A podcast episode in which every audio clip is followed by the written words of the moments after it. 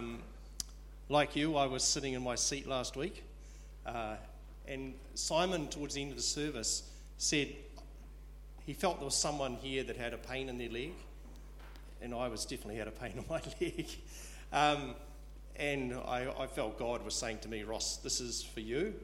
And I, um, Simon invited people to come forward for prayer for healing. So I came forward, and I did get prayer. Um, a very sensitive prayer, a prayer at different kind of levels as well. I thought the prayer was, was, was good. Um, and post that, I believe I've been healed. Um, awesome. So awesome. Just, yeah, praise God. Yeah, yeah. Um, Acts 14, Paul's in a place called Lystra, and there's a lame man, and Paul looks at the guy and says, Get up. And the lame man gets up. He's been lame since birth, I think. And then the locals want to turn Paul into Zeus, the god, and they try to have a celebration to celebrate Zeus. And Paul says, No, no, it's not about me, it's about God. And he gives them a little lesson on God the Creator and Jesus, and says it's Jesus' power that's done this, not, not mm. Paul's power. So I would encourage you, like I was encouraged last week, if, if, if there's something going on, and even if, if it's a general prayer, but you still, you still need prayer, come forward because the power of Jesus is there for all of us. Hallelujah. It's just not 2,000 years ago, it's today. and I can testify to that. And I'm a lot better now, so I'm very happy actually. Because it was, it was getting quite annoying. And, and yeah, so there we go. Awesome. Thanks, Ross. That's so cool. Yeah, let's give a round of applause, eh? Praise God. Yeah, look, that's that's awesome, eh? And I, you know, God wants to move in our lives in so many ways, right? Sometimes it's through physical healing. Sometimes it's just through you know, uh, I don't know, just doing something in our heart. And I don't mean just because that's really important too, doing something in our heart and changing us. But whatever it is, let's come with expectant hearts for God this morning because He wants to speak into our lives. Hey, we are starting this morning for the next nine weeks a really exciting series going through the book of Philippians. Okay, so if you've got a Bible, um, I'd really encourage you to open that. Otherwise, there'll be some verses coming up on the screens. But we're going to go for nine weeks through this book or this letter called Philippians. And you know, the incredible thing about this book is there is this overriding theme throughout all of Philippians of joy. And anyone that talks on Philippians talks on the fact this is a book about joy. And so Simon has entitled this series The Joy Revolution. I reckon that's a cool way to, to, describe these next nine weeks The Joy Revolution. I don't know about you, but as I look around our world today, man, I reckon we need a joy revolution. That is one thing we need. Even though this was written about 2,000 years ago, right, it is completely relevant for us today because we need a revolution of joy. Do you know, it's interesting. A lot of people that I meet in life, they're striving for something, and often the way they describe it is they're striving for happiness. You hear people say that? Say, you know what? All I really want in my life is to be happy. Or maybe the greatest desire is, you know, I don't care what my children do as long as they're happy. You know, maybe if I buy this thing, it'll make me happy. Maybe if I take on this new job, it'll make me happy. Maybe if I have this relationship, it'll make me happy. And there's this real focus on happiness. But the thing I want us to understand this morning is that happiness is not synonymous with joy. Okay? Happiness is not synonymous with joy because happiness is really just a feeling of satisfaction based on circumstances. It's just a feeling of satisfaction based on circumstances. It's like if someone comes over to your house who you really like, and they come and they have a cup of tea with you, you feel happy. But then they leave, and you might feel sad because then you're alone again. So you're happy one minute, you're sad the next. And it's just the circumstances that have changed. It's how, it's how you're feeling. And you see, happiness, it's related to that word hap. And hap basically conveys this notion of chance, okay? It's like you can't really plan for it. It may happen or it may not. It's elusive. But when we talk about joy over these next nine weeks, it is so different because joy isn't something that's related to our circumstances.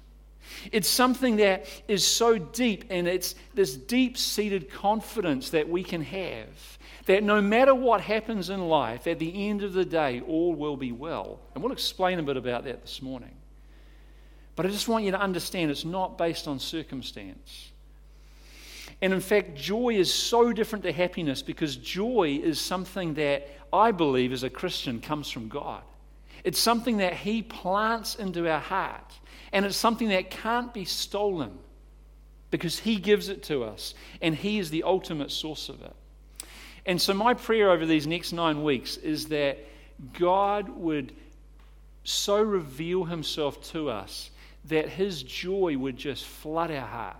And whether it's for the first time, or whether it's that actually you've known God's joy, but actually the daily grind of life, you're not really experiencing it, I want to pray that we'd be overwhelmed by His joy again. So, why don't we just stop? Let's pray, and then we're going to get into Philippians. And what we want to do today is give a real sort of 40,000 foot view of Philippians, and then jump into a few verses, and then that'll be it, okay? But it's going to be an exciting nine weeks. So, let's pray. Father, we want to thank you so much for your word. And God, I am so, um, I guess, just so thankful that, Lord, 2,000 years later, these words on this, these pages are still so relevant to us. And that, God, your, your, your words are alive and they can speak to us, they can change us. And I pray that over these nine weeks, Lord, as we look at the, the book of Philippians, that, Lord, your joy would flood our hearts. I pray for those who have never experienced your joy, that even today, Lord, they would receive your joy. I pray for those of us, Lord, who may have just forgotten what it means to live a joyful life in Christ. I pray that that would be reinstated within us, Lord. So, God, have your way in us, we ask in Jesus' name. Amen. So, when you look at Philippians, it's actually a letter. Okay, we talk about the book, but it's a letter. It was a letter written by Paul. And it's broken down, or one way to break it down is to, into nine short essays, basically, okay? And every one of those essays has this theme of joy, and that's why we're doing it over nine weeks. But it's basically this, this letter that's written to this, this pretty new church. It's about 10, 11 years old. And it's saying to the church, this is the way that you can live a life of joy in Christ. Okay? No matter what you're going through, no matter what you've experienced, you can experience a life of joy in Christ. And so we're going to look at each of these essays. But just firstly, Philippians chapter 1, verses 1 to 2. Let's see how it starts. Paul and Timothy, servants of Christ Jesus. Just stop there for a second. Just think about that. In this day and age, we don't talk too much about being a servant, right? I mean, some people talk about servant leadership. But I love it how Paul, who's this incredible man in the Christian faith, I mean, he was, you know, one of the leaders that we look to he calls himself first and foremost a servant of Jesus Christ. What an amazing thought. And I think there's actually a key there to this whole message about joy. Is it actually firstly understanding who we are in Christ, who He is to us, and who we are to Him, and realizing that our first, I guess, responsibility as a follower of Jesus is to see ourselves as a servant of His. And Paul knew that first and foremost, he was a servant of Jesus Christ. Awesome thought. Goes on to all the saints in Christ Jesus who are in Philippi. That's an interesting word, right? Saints. You know, there, there are churches, and we think about the Catholic Church, talk about giving someone a sainthood. But the interesting thing is, if you're a follower of Jesus, then every one of us is a saint. Isn't that awesome? You may not feel that saintly all the time. I know I don't. But God says in the Bible that if you're a follower of Jesus Christ, you're a saint. And that's why Paul is addressing all of the followers of Jesus, all of the saints in Jesus Christ in a place called Philippi, including the overseers, that's like the elders, the pastors, the, the, um, the bishops, is one of the words in there, basically the leaders of the church in Philippi, and the deacons. The deacons were those who had special roles of service in the church. So he's talking to everyone all of the saints. Grace to you and peace from God our Father and the Lord Jesus Christ. Okay, so he's writing to this church in Philippi. Why is he writing to them? Well, go back in your Bible if you got it to Acts chapter 16. And in Acts chapter 16, you find Paul again, and he is going on one of his missionary journeys, and he's with another guy by the name of Silas. And this is an amazing story in the Bible. I mean, this, this story is pretty awesome. Acts chapter 16, I'm going to read to you a few verses from verses 7 to 10. When they, that was Paul and Silas, when they came to Mysia, they tried to go into Bithynia, but the Spirit of Jesus did not allow them. It's interesting, isn't it? So, passing by Mysia, they went down to Troas, and during the night, Paul had a vision in which a Macedonian man was standing and pleading with him. Cross over to Macedonia and help us, was what this man was saying in the, in the vision and the dream. After Paul had seen the vision, we immediately made efforts to set out for Macedonia, concluding that God had called us to preach the gospel to them. So here's Paul and Silas. They're trying to get into this place um, called Bithynia, but somehow God stops them. Now, I don't know what it was. Whether it was literally they couldn't physically move, whether there was bad weather, I don't know what was going on. But somehow God puts a roadblock in their way, and so they have to turn in another direction. And they're turning in this other direction, and they go down to Troas, and then they go to sleep, and Paul has this vision. And in the vision, he sees this man from Macedonia, which is where Philippi is, saying, Come over to us. And it's amazing, you know, we're about to read this letter to the Philippian church, and this was a church that God like picks out and says, Paul, that's where I want you to go. And he does this amazing miracle just so that Paul would go to Philippi and to start this new church. And if you've got time, I really encourage you over the next week to read Acts 16 and 17 because there's some amazing stuff that happens around that, that missionary journey. But particularly in Acts 16, we read these stories about um, this woman by the name of Lydia, who is a businesswoman, and she becomes a follower of Jesus. We read about Paul and Silas being put in prison, and then God coming in an amazing way and, and breaking them out. And then the jailer that was looking after them comes to know Jesus, and his whole family becomes followers of Jesus. These amazing things happen, right? And Paul just sees this incredible fruit of his ministry occurring. But then what happens is he has to leave very quickly and he has to basically escape out of, out of Philippi. And so many years later, or about 10 or 11 years later, you've now got Paul, and he's in Rome under house arrest right at the end of his life. He's waiting to see Caesar because he's, he's basically he's appealed to Caesar, and so he's under house arrest. And he knows that where this is going to end up, most likely, is his execution.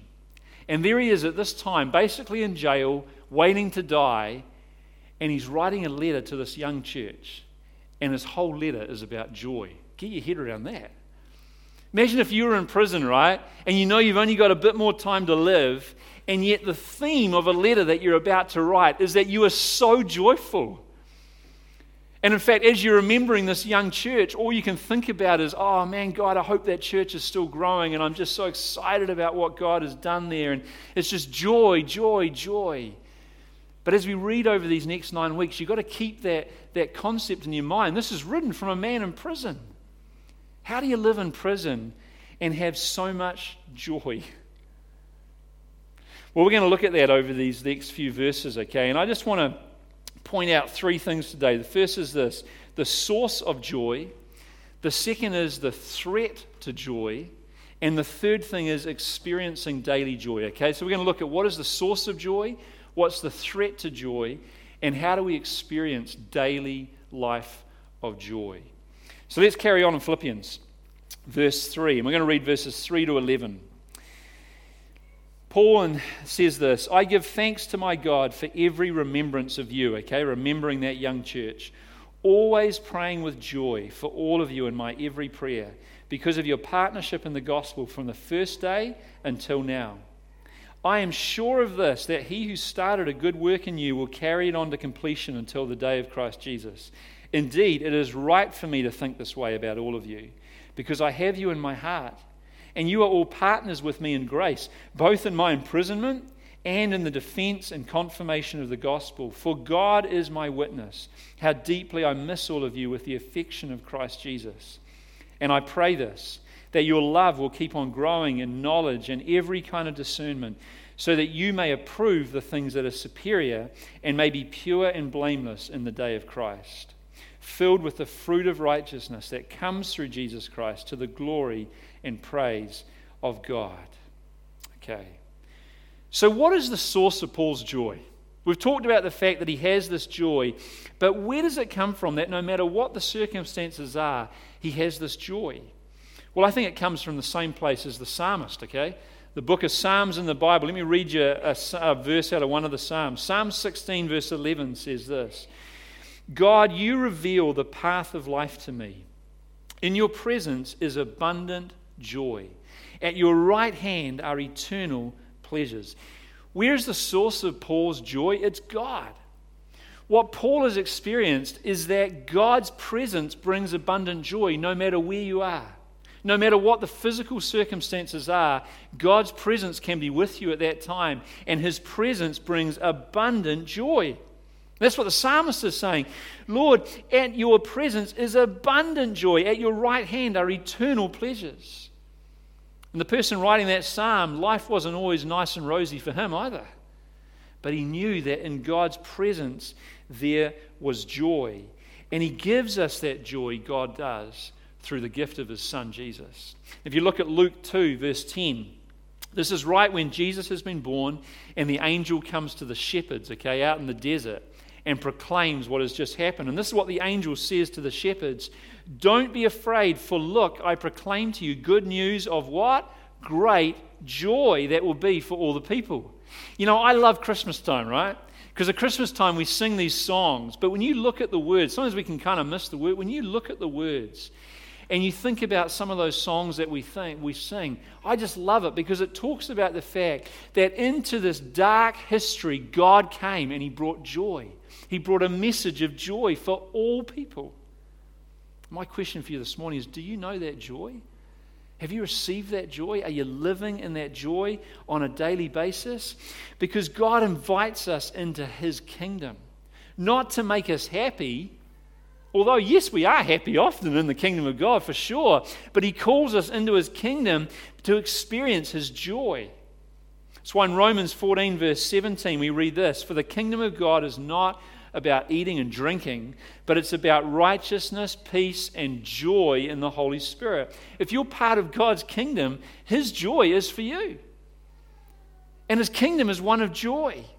Galatians 5:22 just a final verse here. The fruit of the spirit are love joy peace patience it goes on. But the second one there is joy.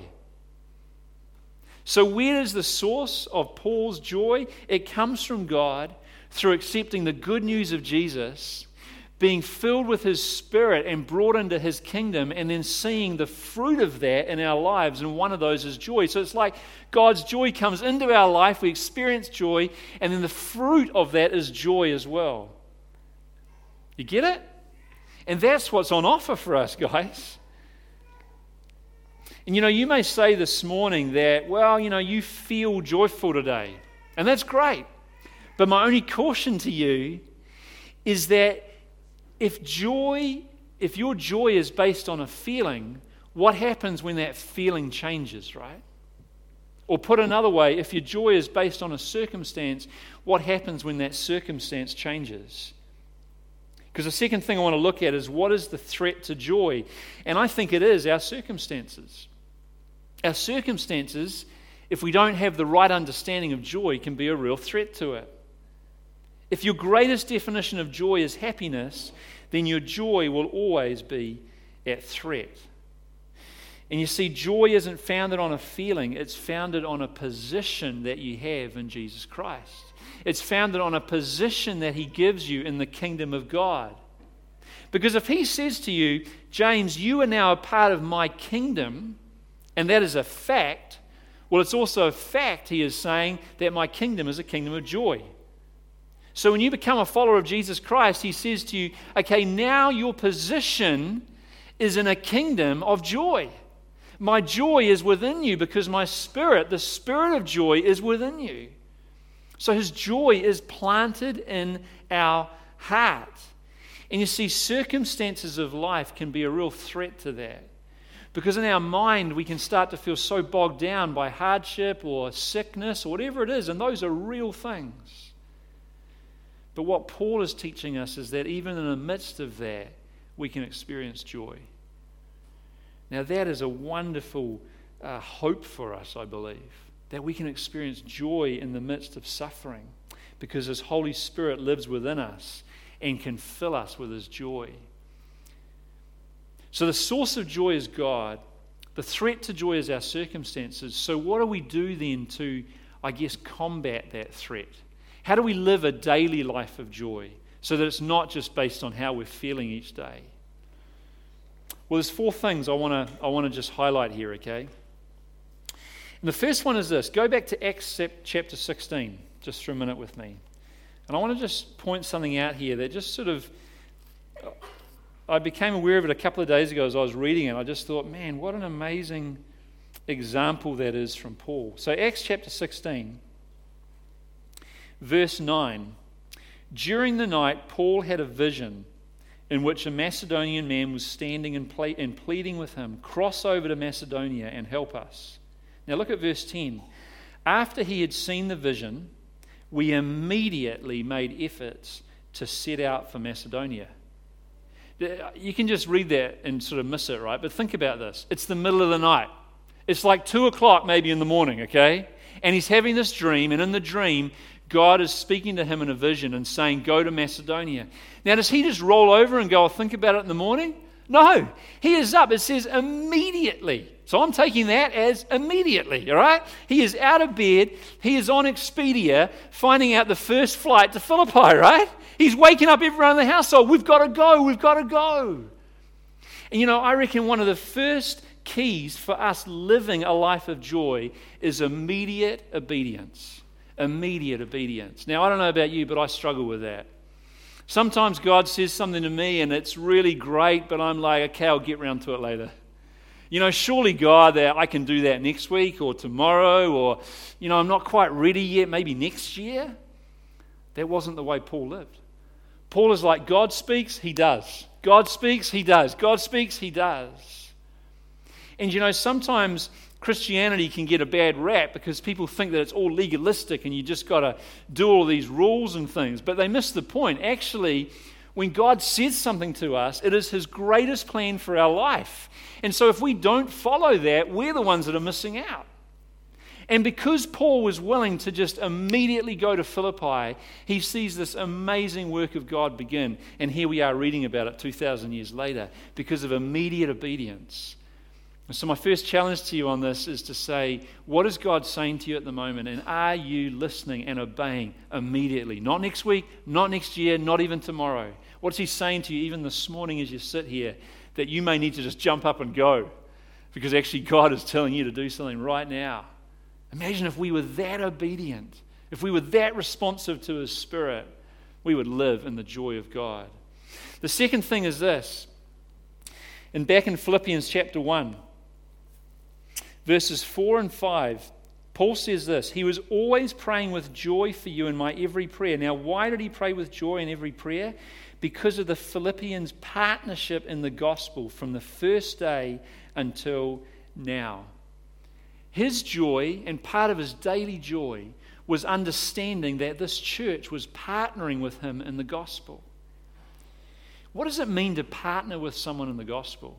Well, I think it can look very different for every single person. For you, you may be someone who is like Paul, who is going to be reaching out into the outer parts of the earth, sharing the good news of Jesus Christ. But even if you're doing that, what is going to help you do that, what is going to help you be sustained in that, is a bunch of people who are going to be praying for you, who are going to be maybe giving to you, who are going to be just flicking you an email and saying, I'm thinking about you, are you going okay? There is a role for every single one of us to partner in the gospel. Have you got a role? Are you playing a role in that? And you know, for the church of Philippi, it meant actually providing a lot of the needs of Paul because he was under house arrest, but someone needed to look after him. If he wanted to be fed, if he wanted to be looked after. So, what did they do? They actually sent someone from their church called Epaphroditus, and he went to Paul with a financial gift from this little church to Paul while he was in prison. And while Epaphroditus was there, he got gravely ill, so sick he almost died. But Paul was so blessed by the fact that this man would come to him no matter what was going to happen to him because he was partnering with Paul in the gospel. And that gave Paul joy, but I bet it also gave Epaphroditus joy and it gave this church in Philippi joy. And what Paul does is he sends back Epaphroditus to Philippi with this letter to the Philippians. And his message is thank you. Thank you for partnering with me in the gospel. Even while I'm in prison, you sent someone to me. How are you partnering in the gospel? What is your role in that? Because that is another key to living in daily joy. The third key is this holding on to truth. Look at verse 6 here. Paul says, I am sure of this, that he who started a good work in you will carry it on to completion until the day of Christ Jesus. That is an absolute key for holding your joy in Christ. An absolute key. You know, last week, as Carl was here, he spoke about the fact that a number of us might feel like we're in a desert and that that, is, that may be okay for you at the moment because that may be a time of preparing you. But for others, you might be thinking, Has God forgotten me? Am I ever going to get out of this desert? Well, here's a truth for you, right? And I reckon God said it to some of you last week, but you didn't quite hear it. So, amazingly enough, He's saying it to you again today in this, in this chapter. And He's saying, I have a plan for your life. I started something in you, a good work in you and I am going to be faithful to complete it. Do you believe him? Do you believe him? He's got a plan for your life, and he will be faithful to complete it. Even if you aren't, he is going to be faithful to complete it. But are you willing to be a part of that journey with him? Do you know there's a, there's a friend of mine at work, and he has on his computer this quote Everything will be all right in the end. If it's not all right, it's not the end. I love that. Everything will be all right in the end. If it's not all right, it's not the end. And it's true for us in the Christian faith. In the end, whether it's here on earth or in glory with Jesus Christ, it will be all right. And that's why we can have this hope. You know, I mean, a number of you know um, the story of my wife and I with our, our first children um, that we were expecting twin boys, and, and they died. One of them lived for about an hour, hour and a half, and then both of those boys died. And I remember at that moment thinking, far out, what is going on? What is your plan here, God? I remember not being able to pray. I remember just feeling like, you know, I just couldn't do anything. But I tell you this with absolute um, truth is that there's a verse in the Bible that says this We do not grieve like those who have no hope. And I remember at that time thinking, of course I was grieving. Was I feeling happy? Of course I wasn't feeling happy because my circumstances weren't good.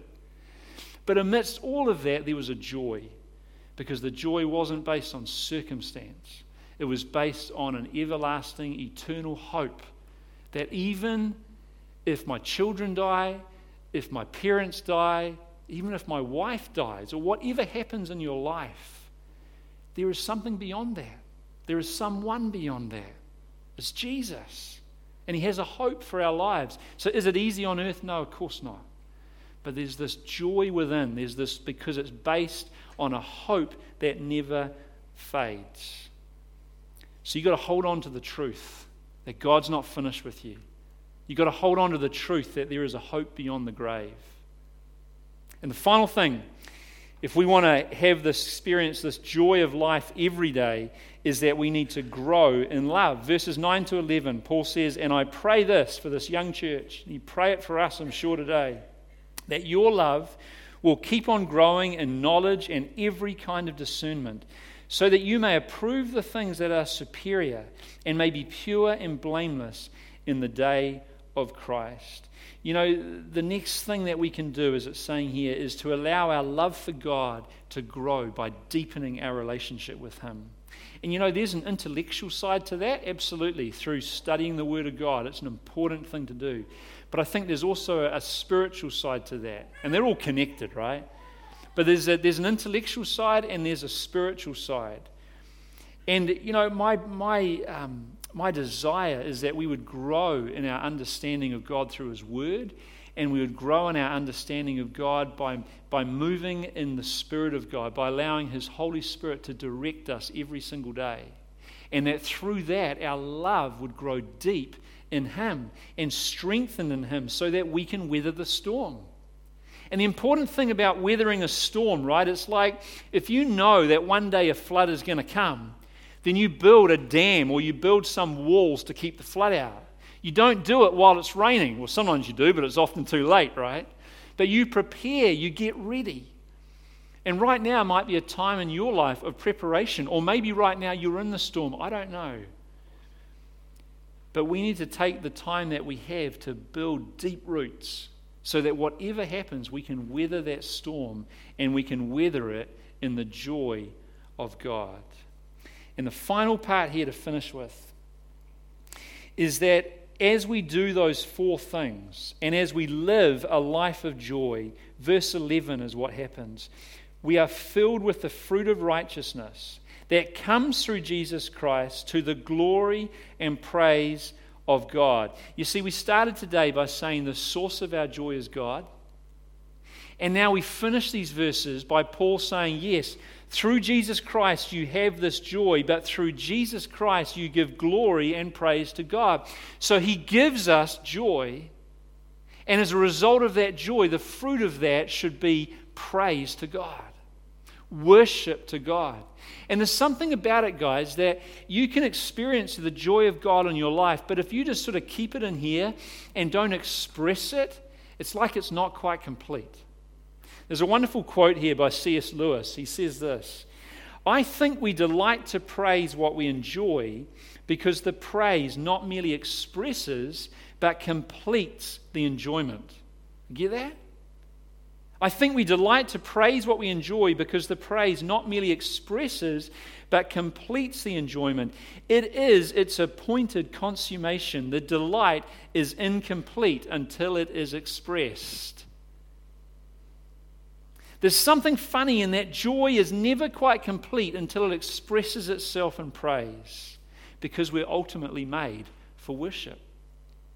And so we're going to wrap up our time together today by doing exactly that. And I think one of the greatest ways that we can express our worship to God is at this time of communion. Because right now we come back to what this is all about. When we take some bread and we take some juice and we say, Lord God, you are the source of all joy. And because you allowed your son to die on the cross for me and rise again, I can receive joy. I can receive joy. And so, in a minute, I'm going to invite us to take communion. It's, it's around the room. You can, you can take it back to your seat. And then we're just going to finish by lifting our praise to God. Because maybe right now in your heart, you're experiencing daily the joy of God. Well, I want to encourage you to allow that to be expressed in praise to God, to allow that to be expressed in worship to God. But finally, my question to you is this, right? Some of you this morning may never have ever experienced that joy of God that we're talking about. Maybe today is for you. Right now, before we have communion, you can just, in your seat, I'm not going to ask you to do anything else, but in your seat, you could just shut your eyes if you want to so you can focus, and you could just say, God, yeah, I want to know that joy. I want you to come and live within me and fill my life with joy. I want to be a part of this kingdom of joy that James is talking about. If you want to do that, you can do it this morning. Don't be afraid. And then finally, just like Ross, right? Before you take communion this morning, there might be something in your heart that you're just saying, man, I'm struggling to get over this, James, and it is meaning that my daily life of joy isn't what I want it to be and I would just love someone to pray with me. Well, we've got some people here who would love to pray with you. So if that's you, no one's going to be looking at you. Just come out the front as people are taking communion. You just wander out here, stand here, and someone will just come and just pray for you, okay? They're not going to ask a whole lot of questions. They're just going to pray, just like they did for Ross. And let's see what God can do in bringing back that joy into your life. Let's pray. Why don't we stand together? Let's stand. Yeah. Thank you, God. Lord, you are the source of our joy. And Lord, I want to thank you that our joy doesn't depend on circumstances. I want to thank you that, Lord, in the roughest of circumstances, you're still there. In the hardest of times, your joy can still be experienced because it's based on you. It's based on our hope in you. It's based on a sure hope of eternity that you have promised to us. And Lord, I want to pray this morning for anyone in this room that has never experienced your joy, Lord, break into their heart this morning, fill their life with joy, and let them see the world in color the way that you want them to. And God, I want to pray for anyone else here today who is just, Lord, maybe once upon a time they, they knew your joy on a daily basis, but they haven't known it for a, a while. Could be a day, could be a year, could be 10 years. God, this morning I pray you'd release that joy again in their heart. Help them to overcome whatever it needs to be overcome with you so they can live in joy. And God, as we take communion now, we thank you for this great gift of Jesus. And we are so thankful, God. We are joyful, Lord, for what you've given for us. Thank you, Lord. Let's take communion now.